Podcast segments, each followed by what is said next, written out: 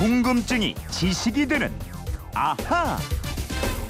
네, 궁금증을 풀고 호기심은 채우는 시간입니다. 김초롱 아나운서와 함께합니다. 어서 오세요. 네, 안녕하세요. 금요일이에요. 아하 금요 특별판 앗, 앗, 이런 이런 것까지. 것까지. 예, 오늘은 이분 궁금증부터 풀어드릴 텐데 휴대폰 뒷번호 3228님이에요. 탄산음료를 자주 사 먹는 편인데요. 캔 바닥을 보면 오목하게 들어가 있는데 이거 왜 그럽니까? 거의 모든 캔이 다 그런 것 같은데 단순히 디자인일 뿐인가요? 이러셨어요. 탄산음료 캔 바닥이 오목한 이유. 글쎄요. 예, 예. 지금 생각하니까 그런데 이거 따로 있습니까? 이유가 있습니다. 탄산 음료라고 할 때 탄산, 이산화탄소가 물에 녹아서 생기는 약한 산인데요. 그러니까 탄산 음료에 이산화탄소가 녹아 있는 거예요. 네. 그러니까 음료에 압력을 가해서 이산화탄소를 녹여놨습니다. 음. 그래서 탄산 음료라고 하는데 이 탄산 음료의 이산화탄소의 용해도가 노- 온도가 높아질수록 낮아지게 돼요.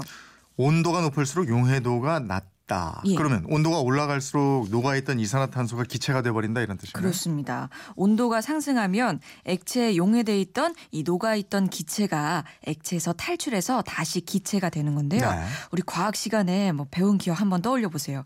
요거를 기화라 그래요. 네.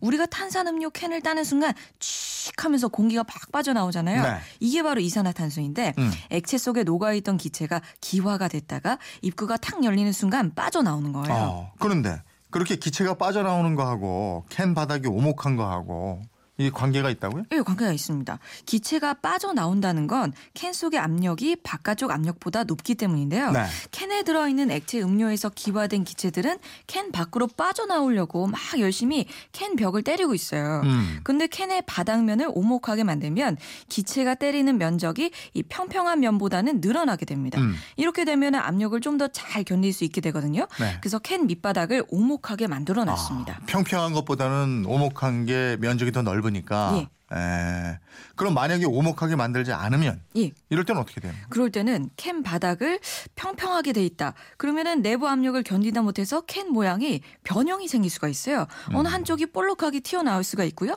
바닥이 푹 튀어나올 수가 있고요. 음. 그런데 이 압력을 가장 많이 받는 밑면을 오목하게 만들어주면 네. 탄산가스가 닿는 용기 면적이 더 넓어지게 되니까 이 따라서 더 높은 압력을 견딜 수 있게 되고 밑면 전체에 압력이 골고루 퍼져서 웬만한 압력에도 아. 모양이 잘 바뀌지 않게 되는 겁니다. 그러니까 캔 바닥이 오목하게 들어간 건 압력을 잘 버티기 위한 역학적인 설계다. 그렇습니다. 야, 그 캔 하나에도 다 생각이 있네. 과학이 있었어요. 네, 3228님 아셨죠?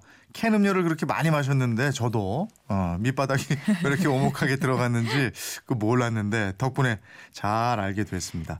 다음은 6843님인데 산에 가보면 목적지까지 거리가 몇 킬로미터다 이렇게 나오는데 평지와 산의 길이가 같은지요? 산의 거리와 일반 도로의 거리가 차이가 있는지요? 어떻게 구하는지 알려주세요 이러셨어요. 산에 표시된 거리가 직선 거리냐 아니면 실제 등산로를 측정한 거냐 이걸 물어보신 질문이에요. 아, 네네.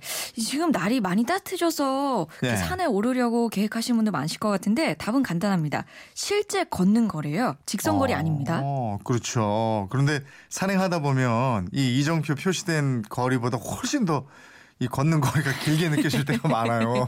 힘들어서 그러지 이게. 이게 아마도 산길이니까 힘들죠. 오르막길 네. 얼마나 힘들어요. 그리고 앞에 막 돌 같은 것도 나타나면 그거 피해 걸어야 되고 이러다 보면 평지 걸을 때보다 여러분 훨씬 힘들잖아요. 예. 그리고 많이 걷는 것처럼 느껴지고요. 이게 그렇죠. 우리 마음에서 우러나오는 마음의 네. 거리입니다. 또또 하나는 일부긴 한데 이정표상의 거리가 실제와는 좀 다르게 부정확하게 측정돼서 그럴 수도 있어요.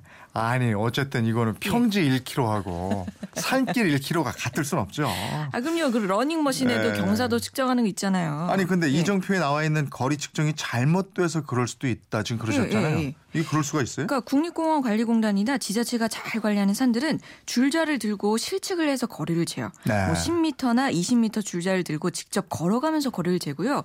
또 요즘에는 GPS로 측정한 다음에 이걸 비교를 해서 보정하기도 합니다. 음. 그래서 비교적 정확하긴 한데 일부 관리가 잘 안 되는 산은요. 과거에 지도만 가지고 거리를 측정한 곳도 있었다 그래요. 네. 그러니까 지도상의 등산로 곡선을 따라서 끈이나 실을 올려놓은 다음에 이 실의 길이를 자로 재서 지도상의 거리를 구하고 음. 이걸 다시 축적 비율로 계산을 했다는 거죠. 아, 지금은 그러지 않는 것 같은데 그 요즘 보니까 등산로나 등산 그 거리 예. 이런 거 알려주는 스마트폰 앱도 예, 있더라고요. 많아요. 네. 그 GPS 기능이 들어간 앱을 설치하게 되면 내가 오른 산의 높이랑 위치는 물론이고 뭐 거리, 속도, 경사도까지 알려주는 앱이 있습니다. 네. 등산 시작부터 끝까지 모든 활동 내용을 기록으로 남기고 공유할 수도 있는데요. 정확도가 꽤 높다고 하네요. 아, 6843님 궁금증 풀리셨습니까? 네, 이번에는 휴대폰 뒷번호 9111님인데 흔히 간절함을 표현할 때 내 마음이 굴뚝 같다 이러는데 왜 하필이면 시커먼 아. 굴뚝입니까? 이러셨어요.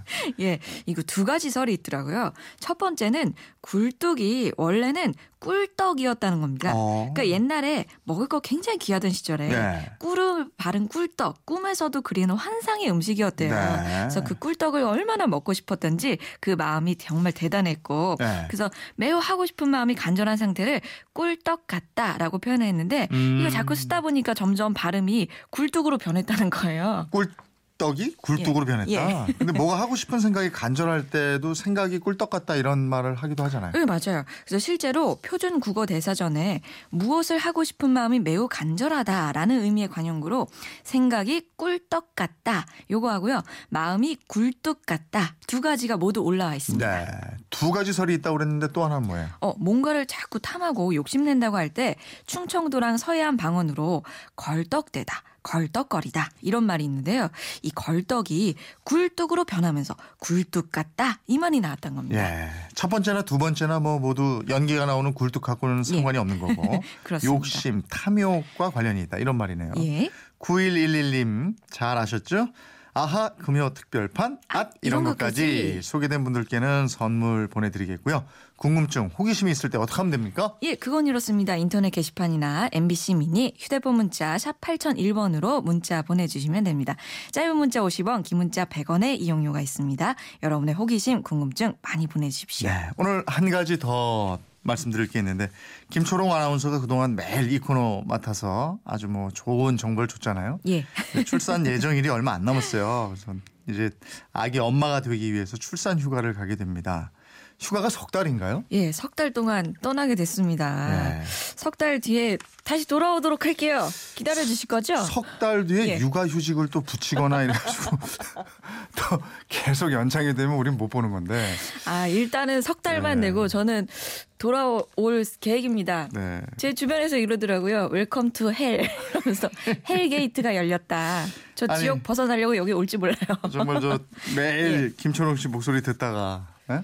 안 예. 들리면 허전하고 서운한 청취자들도 많이 계실 것 같은데 어쨌든 아기 잘 낳으시고 건강하게 키우는 게 중요하니까. 고맙습니다. 예. 아니 가기 전에 요 문자 하나 꼭아 읽어주십시오. 그래요. 예. 예. 예. 예. 2306님이 예. 초롱공주님 병아리처럼 귀여워요. 최고예요. 예. 하셨는데요. 요 문자 꼭 읽어드리고 싶네요. 이제 아기 엄마인데 예? 예? 예. 병아리라고 그러시니까 3789님도 순산을 기원합니다. 아우 감사합니다. 그러셨어요. 예.